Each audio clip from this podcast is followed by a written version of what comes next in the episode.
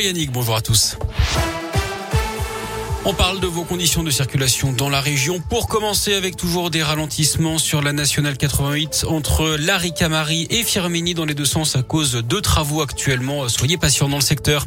À la une, Olivier Véran auditionné ce matin par le Sénat. Le ministre de la Santé doit justifier la nécessité des restrictions toujours en vigueur et celle du pass vaccinal. D'après lui, il a permis de renforcer la protection dans les lieux de brassage de population et contribuer à la lutte contre l'épidémie.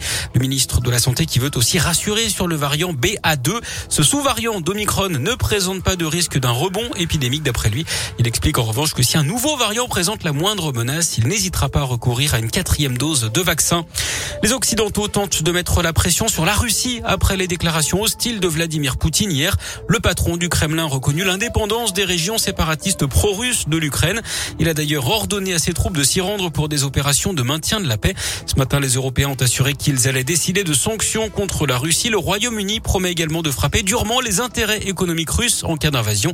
Le Conseil de sécurité de l'ONU, lui, s'est réuni en urgence cette nuit. Le risque de conflit majeur est réel et doit être évité à tout prix, a estimé sa secrétaire générale adjointe. Un mort, une morte plutôt et un blessé grave, c'est le bilan dramatique d'un incendie dans l'appartement d'une résidence pour personnes âgées à mobilité réduite à Rouen dans la Loire hier.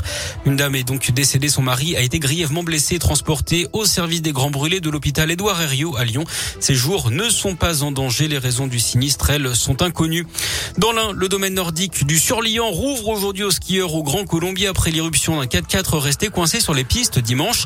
Le propriétaire du véhicule a été conduit à la gendarmerie pour un contrôle d'alcoolémie. Pendant ce l'un de ses amis s'en est pris physiquement à un pisteur qui a depuis porté plainte, la station aussi. L'auteur des coups également qui poursuit les gendarmes pour non-assistance à personne en danger d'après le progrès. Ses enfants étant restés sur place avec lui dans la neige pendant la convocation de son ami. On passe au sport et au foot féminin. Troisième et dernier match du tournoi de France. Ce soir, les Bleus invaincus affrontent les Pays-Bas. Un gros test hein, pour les filles de Corinne Diacre face aux championnes d'Europe en titre. Coup d'envoi à 21h10 au Havre.